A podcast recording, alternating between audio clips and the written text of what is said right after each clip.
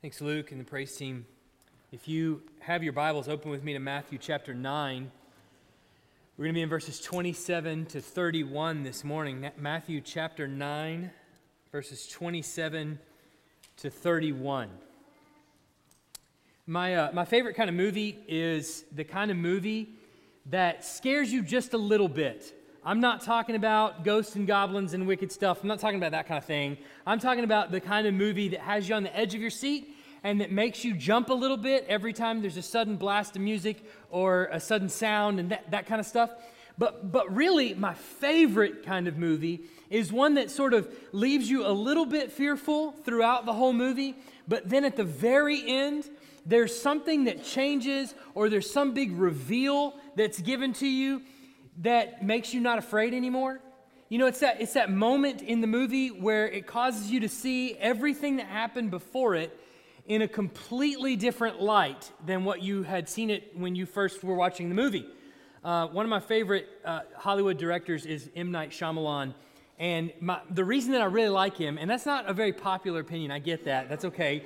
Uh, but the reason that I really, I really like him is because he's particularly good at this that you, you, you kind of jump every time you see something happen on screen, but then at the very end of the movie, there's some reveal, there's some twist, there's something that happens that makes you go, I, I, I didn't know this was what was happening this whole time. It's this moment where the world as you have perceived it up to this point is not really as it really is. And the world that you didn't think was possible is actually the real world that you've been watching this entire time. He's really good at that, and I love that kind of movie. Well, this morning in our text, we're going to look at a, a, a miracle of, of healing where two blind men are healed. And it's just a few verses in Matthew, and you're tempted to, when you read it, think this is just another miracle story, right? I mean, this is just another, he opens the eyes of the blind. But this is not just another miracle story. There's something much deeper going on. And I think what we're going to see and we'll pay attention to is the shockingly deep confession of these two blind men as they encounter Jesus. Let's look at Matthew chapter 9, verses 27 and following. And as Jesus passed on from there, two blind men followed him, crying aloud, Have mercy on us, son of David. When he entered the house, the blind men came to him, and Jesus said to them, Do you believe that I'm able to do this? They said, Yes, Lord. Then he touched their eyes, saying, According to your faith, be it done to you. And their eyes were opened. And Jesus sternly warned them, See that no one knows about it. But they went away and spread his fame through all that district. So in chapter 8 and 9 of the Gospel of Matthew, um, Matthew puts together nine miracle stories. So in chapters 8 and 9, there are nine miracle stories. And he organizes these miracle stories in three trilogies. So essentially, opening chapter 8, we get three miracles, and then we get a break in the action, and then we get three more miracles, and then we get another break in the action, and then we get three more miracles. And so this morning, we're in the second miracle story of the last trilogy. So if you're keeping score at home, we're, and you're, you're a Star Wars fan, we're on Star Wars Episode 8 right here. Okay? You tracking with me? All right. We're on the second story of the third trilogy. And in these miracle stories, there's really two big points that Matthew is driving home and wanting us to see. The first is that the kingdom of heaven that Jesus has been preaching this whole time has a real impact on people's lives. So he's been preaching the, the kingdom of heaven in chapters 4 all the way to through chapter 7. And now in chapters 8 and 9, he's showing that that kingdom that he's been preaching actually has a real world impact. People are being healed, blind have their eyes open, the lame are walking, and there's all kinds of things that are happening as a result of Jesus bringing in the kingdom. So that's the first thing that's being driven home in these miracle stories. The second is that the miracles have demonstrated the kind of authority that Jesus has as the one bringing the kingdom. He's told us back in chapters 4 to 7 that he's instituting this kingdom, and you should pay attention to him because he is the king of this kingdom. Well, then it makes sense that in the miracle stories, we're looking at the authority of Jesus on display. Does he really have the authority over this kingdom? It seems as though that's yes. The dead are raised, the lepers are cured, the sick are healed. And so these miracles in rapid fire succession over two chapters have been to demonstrate these two big points to us. Now, this final trilogy of miracles is ratcheting up the seriousness. We mentioned that last week. Last week we saw Jesus raise the dead. And this week we're looking at another miracle, uh, healing of two blind people. And, and this miracle is particularly important, not because the healing of two blind men is more impressive than the raising of the dead. Clearly, that's not true.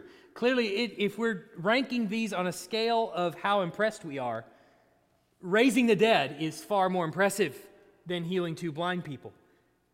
But, but this particular miracle is very important, not just because of the miracle that happens, but because of the confession of the men as Jesus, as they encounter Jesus. And so this morning, I want us to just look at three, I just want to make three observations in this text. Just want to look at three different highlights of this text as we go through. The first is the cry of the men. I want you to notice the cry of the men. Look in verse 27. And as Jesus passed on from there, two blind men followed him, crying aloud, Have mercy on us, son of David. Now, Jesus is on his way out of town. We know that in verse 35, he'll be going through the cities and the villages, preaching the message of the kingdom. Same thing here. And he's going through all the synagogues there. And so we assume that he's on his way out of town. He's moving along in that direction and he encounters these two blind men who somehow recognize that Jesus is coming. And so they say to him, Have mercy on us, son of David. Now, the title that they use for him is particularly important in the book of Matthew. Uh, the title, Son of David, occurs more times in Matthew than any other book, and it occurs mostly inside uh, the Gospels. We get some variation of that title in Paul, where he refers to Jesus as a descendant of David. But the title Son of David occurs only in the Gospels. And so far in Matthew's Gospel, this is the second time that this title has been used. And the first time that this title was used is in verse 1 of chapter 1, and it's used by Matthew there. He refers to Jesus there as the Son of David. But this title is loaded with meaning. And it actually has a great deal to do not only with God's kingdom, but it has a ton of things to say in our lives today. So, what I want to do this morning is spend the bulk of our time unpacking this phrase, Son of David, and then considering what the biblical meaning of Son of David really is saying and how much there actually is in that term. And so, to do that, I want us to consider the biblical narrative so far, the narrative in the Old Testament. And there, I want us to look at four important figures in the Old Testament that help build a foundation for the kingdom of God that Jesus ends up preaching in the New Testament. So, four things, four uh, uh, central figures in the Old Testament that I want us to consider. First is Adam. The first is Adam. Now, we understand that there's no doubt God is the king over all the universe.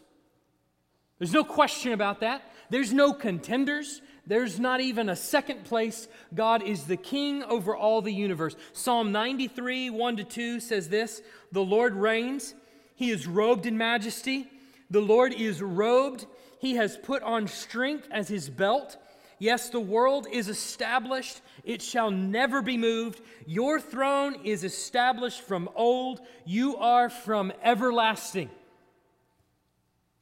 So, that being said, that God is the king over all things, He is the king over the entire universe. With all of that being said,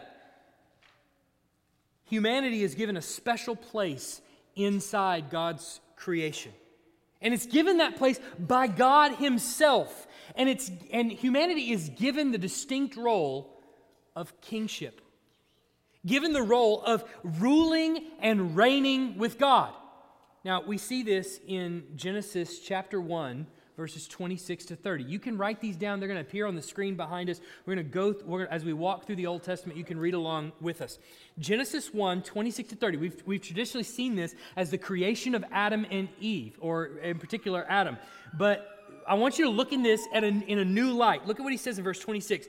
Then God said, Let us make man in our image, after our likeness, and let them have dominion over the fish of the sea, and over the birds of the heavens, and over the livestock, and over all the earth, and over every creeping thing that creeps on the earth. So God created man in his own image. In the image of God, he created him. Male and female, he created them and God blessed them.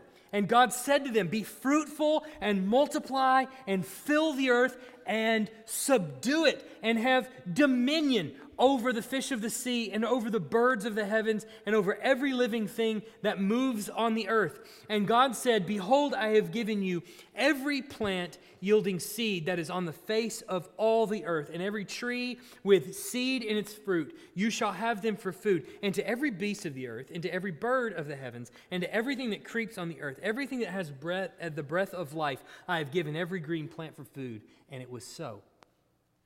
So I want you to notice the language that God and the author of, of Genesis use in this passage to describe the creation of man. First, he says man was made in God's image. And then, second, he is given, we find out a little bit of what that means. He is given dominion over all the earth and over every creeping thing that creeps on the earth. So, both of those we see in verse 26. And then in verse 28, he's told, uh, Be fruitful and multiply and fill the earth. And here's the key terms subdue it and have dominion.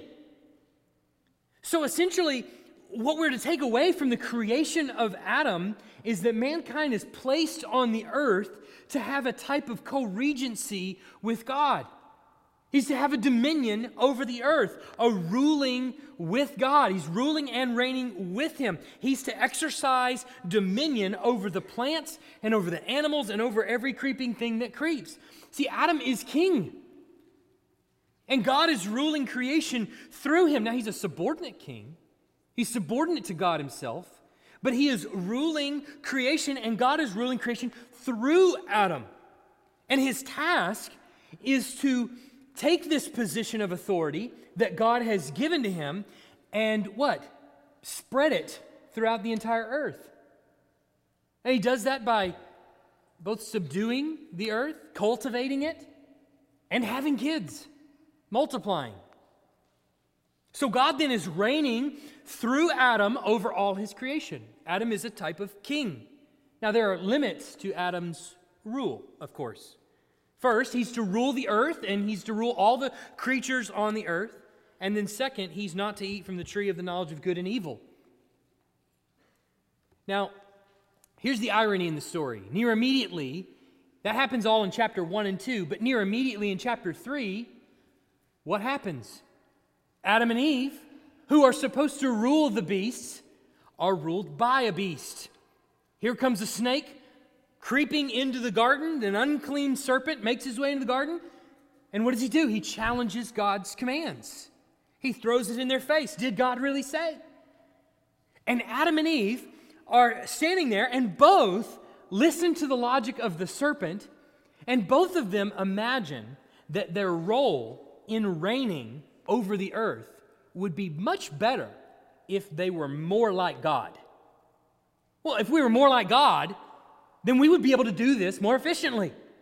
Eve saw that the fruit was profitable to make one wise and it was good for eating.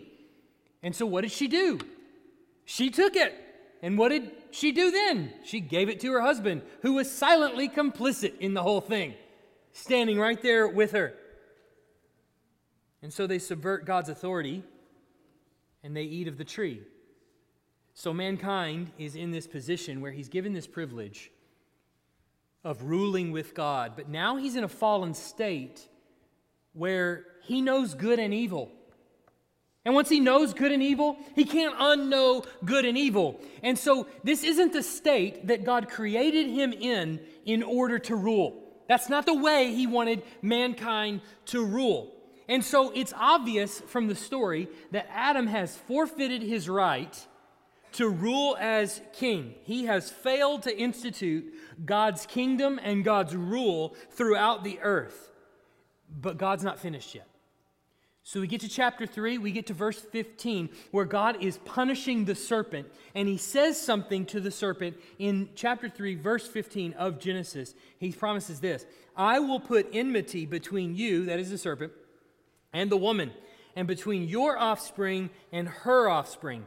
He shall bruise your head, and you shall bruise his, his heel. In other words, there is an offspring coming that will rule the serpent in a way that Adam should have and could have, but didn't. And he will rule the serpent, he will crush his head. Now, he, it's going to cost him. It'll cost him a heel strike, but he's going to crush the head of the serpent.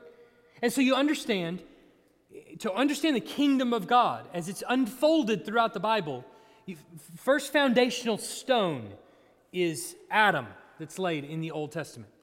The second is Abraham. So we flash forward a few chapters into chapter 12 of Genesis, and there's this man named Abram. He comes on to the scene. And in Abram, we see something amazing that, that God is once again beginning to establish dominion through mankind on the earth. But this time, instead of a singular man like Adam, it's through a nation of rulers. But see, in order to get to the nation of rulers, he has to first single out a nation. So he creates a people for himself through the one man, Abram. He says this in Genesis 17, 4 to 6. He tells Abram this Behold, my covenant is with you, and you shall be the father of a multitude of nations. No longer shall your name be called Abram, but your name shall be Abraham for I have made you the father of a multitude of nations. I will make you exceedingly fruitful, and I will make you into nations, and kings shall come from you. Now, the biggest difference between Abraham and Adam, notice that the commands or the statements to them both are very similar, but there is a one massive difference between Abraham and Adam. And it's right there in the passage. You see that in their respective passages. Look, look at it closely. With Adam, he says, Be fruitful and multiply and fill. In other words, Adam, go have dominion, go conquer, go rule, go subdue. But to Abraham, he says, I will multiply, I will make, I will do. Why? Because sin has entered the world, right? Now, God has to do what man was incapable of doing. God is doing it on our behalf. He tells him, I will make you. So, God is going to have to do through man what man is now incapable of doing since sin has entered the world. And so, Abraham is the second foundational piece of the kingdom of God in the Old Testament. The third is Israel.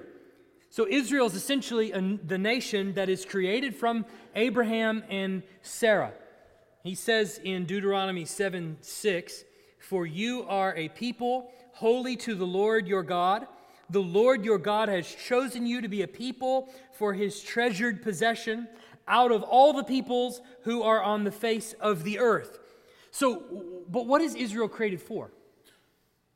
What's their purpose? What is Israel's purpose? What are they supposed to do? Well, they're to be a light to the Gentiles. Similar to what Adam was charged to do, similar to what Abraham, what, was, what Abraham was told was going to happen through him. Israel is to be a light to the Gentiles.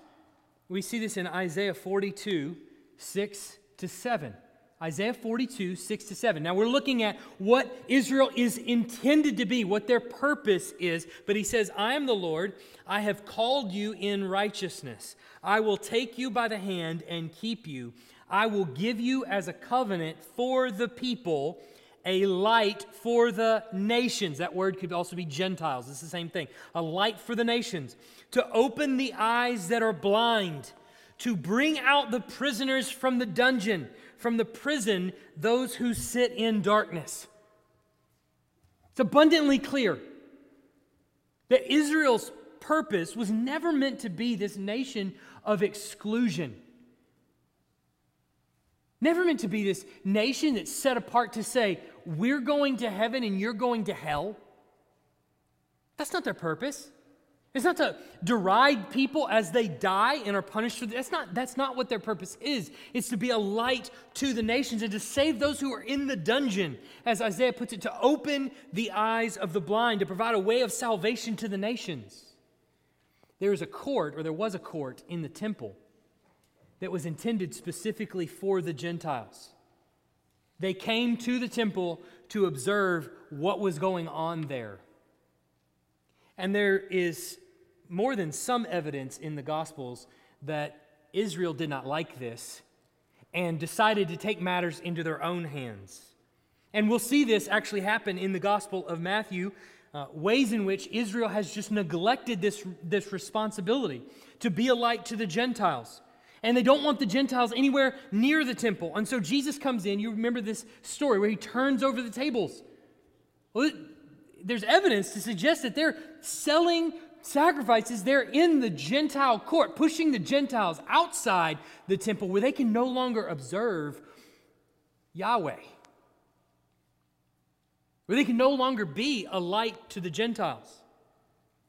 So, once again, mankind, through the nation of Israel, is neglecting its duty to become a light to the Gentiles and to extend God's kingdom throughout the earth. So, Israel is the third foundational piece of the kingdom of God in the Old Testament. The fourth and final one is David.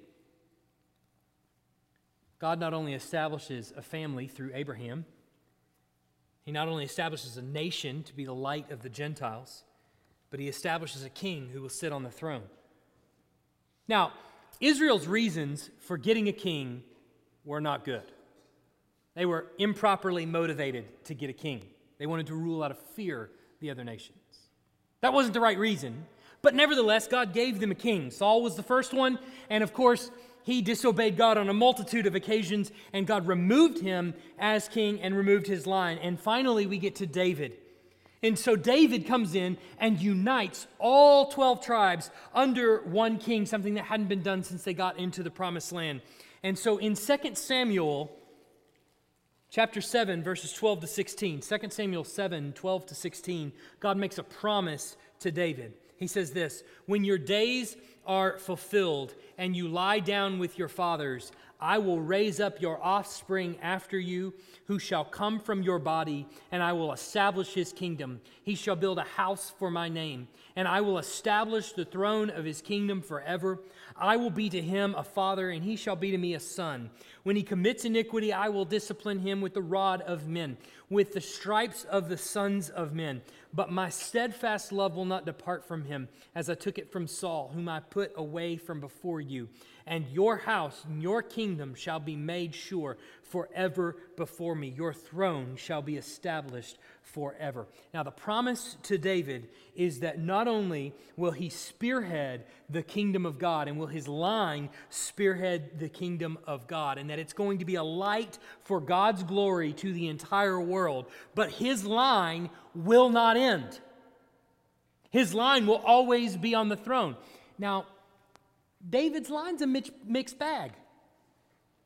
I think we know this. David's line is not all good. They're not all cut from the same cloth, so to speak. Now, David's no saint. But his sons and his grandsons, some of them sin grievously to the point where the kingdom is torn up and sold for parts. And during Jehoiakim's reign, Israel ceases to be a sovereign nation, or Judah does. Throughout a hundred and some years, they're led off into captivity in Assyria and Babylon. They're ruled by a pagan king. They don't even have a nation to rule anymore, so to speak, much less a land to do it in. Until the first verse of Matthew. Matthew breaks the silence and he says, The book of the genealogy of Jesus Christ, the son of David, the son of Abraham. And so, Matthew, in that first opening genealogy, traces Jesus' royal line all the way down to Jesus Christ. And he's making the claim that the wait is over. Listen, everybody, the wait is over. The descendant of Abraham the descendant of David, the snake crusher that we read about in Genesis 3:15 is here. He's arrived on the scene. And it's this person, Jesus Christ. The prophets told us that this was going to happen in Jeremiah 38 9. It's all over the Old Testament, but this is one of them that's the most prominent. Jeremiah 38 9. He says, And it shall come to pass in that day declares the Lord of hosts, that I will break his yoke from off your neck, and I will burst your bonds, and foreigners shall no more make a servant of him, but they shall serve the Lord their God and David their king, whom I will raise up for them. So David is expected to come. And by that we mean the son of David, one rising up who will reign, who God is going to raise up. And what do we see Jesus doing when he first steps on the scene in the Gospel of Matthew. He's preaching, Repent, for the kingdom of heaven is at hand. The kingdom that had its beginning as far back as Adam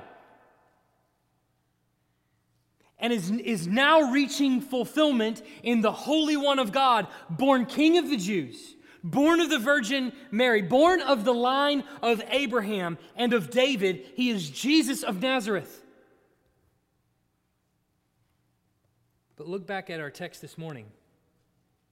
The reason that I go through all of that and spend so much time unpacking the phrase, the Son of God, is not just because of these three little words, Son of David, and not just because they're incredibly important, which they are, but because this is the second time that this phrase is used in reference to Jesus.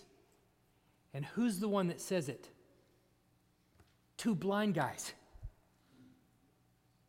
two blind guys. Now, this is particularly ironic because just a chapter before, the disciples who follow him everywhere are in the boat with him as he calms the waves and the sea and the wind, and it all dies down. And what question do they ask? Who is this? They don't know. They're following him around forever, and they have no idea who he is. And here we get our text this morning. We have two blind men who we presume cannot see.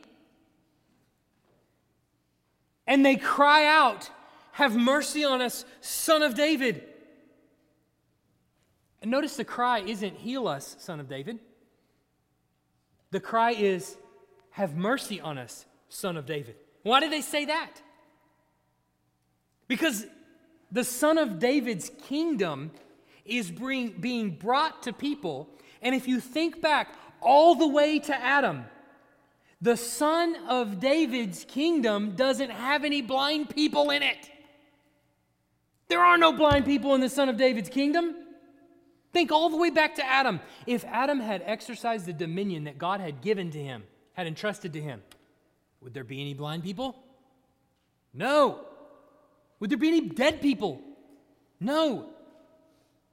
Would there be any lepers? Leopards, yes.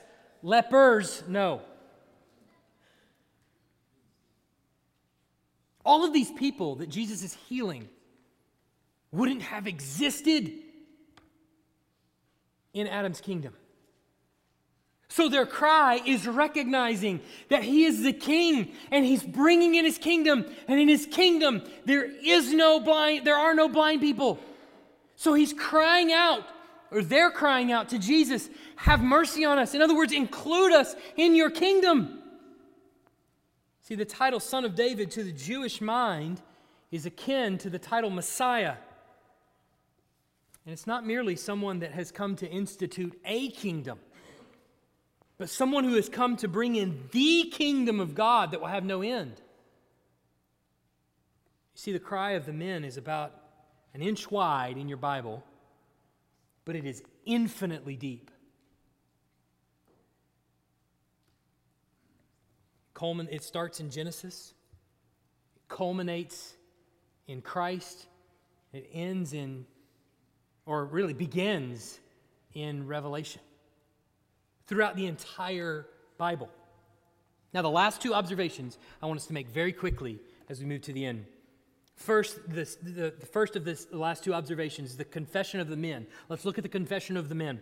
When he entered the house, the blind men came to him, and Jesus said to them, Do you believe that I'm able to do this? They said to him, Yes, Lord. Then he touched their eyes, saying, According to your faith, be it done to you. So Jesus takes them aside and he, he, he extracts this explicit confession from them. Do you believe? And they say, Yes, we do. Now, it seems really strange that he would, that he would do this, but you can see in the Gospel of Matthew, especially in these last two chapters, that Matthew is trying to draw our attention to the faith of the people that are healed and the faith that they're demonstrating. So these men come to Jesus and they believe that he's the son of David and th- that he's establishing this kingdom. And they confess, Yes, Lord, we believe this. Now, we're not told if they understood everything about Jesus, but Jesus says to them, According to your faith, be it done to you. Now, we're not supposed to take that to mean that if you've got a little bit of faith, you'll get a little bit of sight. If you got half faith, well, then your vision will be 20 40. Okay, that's not, I don't think that's the way we're supposed to understand it. When it comes to faith, the concern is not the amount, but the direction. It's not the amount, it's the direction. Jesus is going to make this point later on with a mustard seed, but he's going to say it's not the amount, it is the direction. Is it squarely focused? And so, we will like I said, we'll see this topic come up a little bit later on. But they understand the son of David to be the one bringing the kingdom and healing people. But they obviously don't have perfect faith for reasons we're about to see, which is our third observation. Look at the command of Jesus that he gives to them. In verse 30, and their eyes were opened, and Jesus sternly warned them see that no one knows about it. But they went away and spread his fame through all the district. So Jesus warns them not to tell anybody, but why? Well, this is part of the reason that I say their faith isn't quite perfect, we obviously see. They don't totally understand who Jesus is, or they're struggling in some way. They've identified him as the son of David and that he is healing people. But you see, the connection between Jesus and the Son of David is a particularly dangerous one, especially this early in the gospel. We're going to see this title come up later on, and it comes up when Jesus is riding into town on a donkey. They're crying out, Hosanna, and they're saying, the Son of David. They're calling him the Son of David. And we see there, Matthew mentions that the scribes and the Pharisees and the chief priests, they become indignant that the people are attributing this title to Jesus. And they get really mad. And this provides some fuel for the crucifixion that will come a little bit later on in the gospel. And so, as these men go out, more proof that they don't have at least perfect faith is that they don't obey him. Right? He's the king, the king of the whole world. He is the son of David, the one whose rule will have no end. And their first action as being one who have been beneficiaries of a healing is to go out and disobey the king. Obvious that they don't have total faith, but they, they do understand some. And so they spread. The text literally says they spread him through all the district. We'll see the next time we get in the next passage, the Pharisees hear this report that's coming, and, and it provides some some fuel for their animosity towards Jesus that goes throughout the rest of the book. But the point is that their faith, even though they're, they're understanding more of who he is than the other people that we've seen up to this point, they obviously don't have perfect faith because they don't obey the command, only uh, they, they, they believe that he is the king. They have the right direction of their faith. Now, the real question that we need to wrestle with is with all of this being said, Jesus being king, Jesus being son of David, what does that actually mean for us? What does that mean for us now, today? There's a lot of things, but we'll say just a few. The kingdom of Christ has been established, and it still remains, and it is conquering more territory by the second. That's the first thing. The kingdom of God has been established through Christ, and it still remains, and it's conquering more and more territory with every passing second. I want you to think about that for just a second. Because we so often act like the kingdom left when he did. Jesus came and he established this kingdom, but then he took off. And now we're left twiddling our thumbs. We sit here and we wait and we wait and we wait. And really, what we're waiting on is we're waiting on Jesus to come back and to bring, to bring his kingdom. I want to really experience it. But you understand, people are coming into the kingdom with every passing second. And the people come into the kingdom the same way these blind men do. They acknowledge Jesus as king, and they confess that he is able to save. You get that? They acknowledge him as king, and they confess that he is able to save. Because you, you see, salvation is that moment where the blind receive sight and they recognize that Jesus has been reigning the whole time. See, he didn't just take off and the kingdom go with him. He left, he ascended to the right hand of the Father, where he now rules and reigns from heaven. And his kingdom is coming to fruition on earth in the here and now as men believe. See, the blind men who have their eyes opened in this passage are leading the charge for the rest of the blind people who have yet to see who Jesus is. It's quite literally the blind leading the blind. And the surprise to us is surprise, Jesus has been king the whole time. That's the twist in the story. Jesus has been king the whole time. And when people come to salvation, that's what they're doing. They're opening their eyes to realize the movie that I was watching is not the movie that I thought it was. Bruce Willis has been dead the whole time. Except in our case, Jesus hasn't been dead the whole time.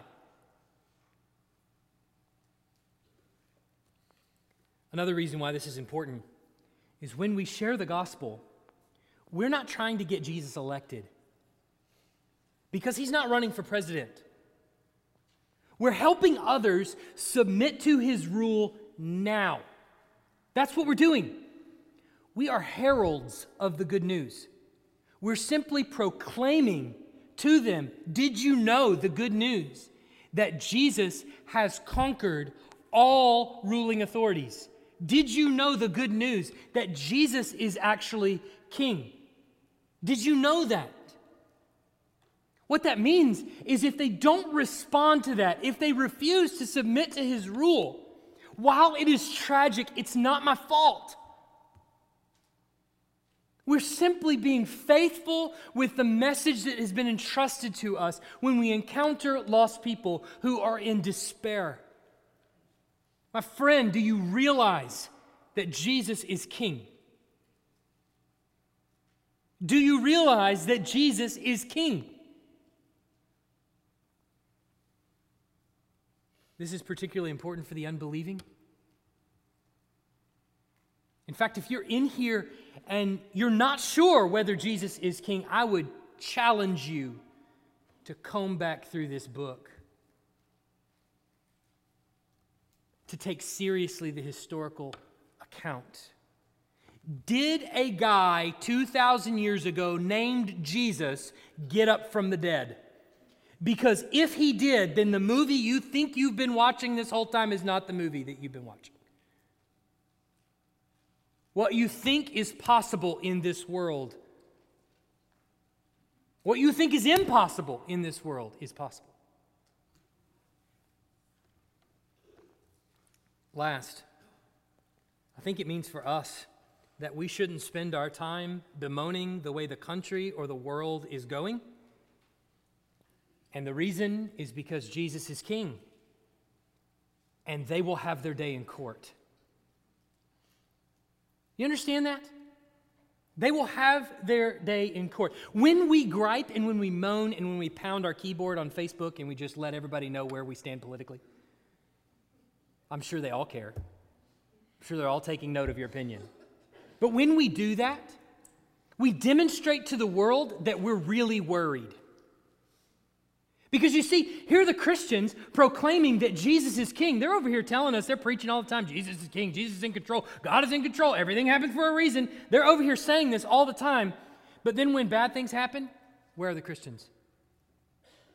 They're just as frustrated as everybody else. They're moaning just like everybody else. They're weeping and crying and lamenting just like everybody else. See, we say with our mouth, Jesus is king, and then we communicate with our actions and on Facebook and all kinds of other places. No, he's not. Well, is he king or isn't he? There's one really easy way to do this to kind of remedy the situation. We have these little, these little plastic devices, most of them about this long.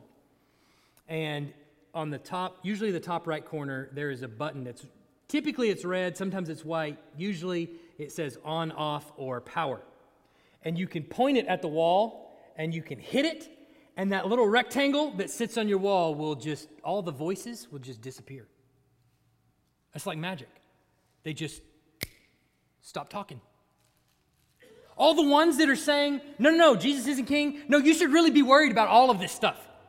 No, you should really fret and moan and weep and cry over all of this that's perishing. You should really worry. It just disappears out in the ether somewhere. It just goes away. See, we can turn it off, and then all of a sudden, the Holy Spirit that lives inside your heart begins to speak to you, begins to remind you over and over no, no, no, no, no. No, no, Jesus is king. All this that you're seeing play out in front of you is evidence for his courtroom.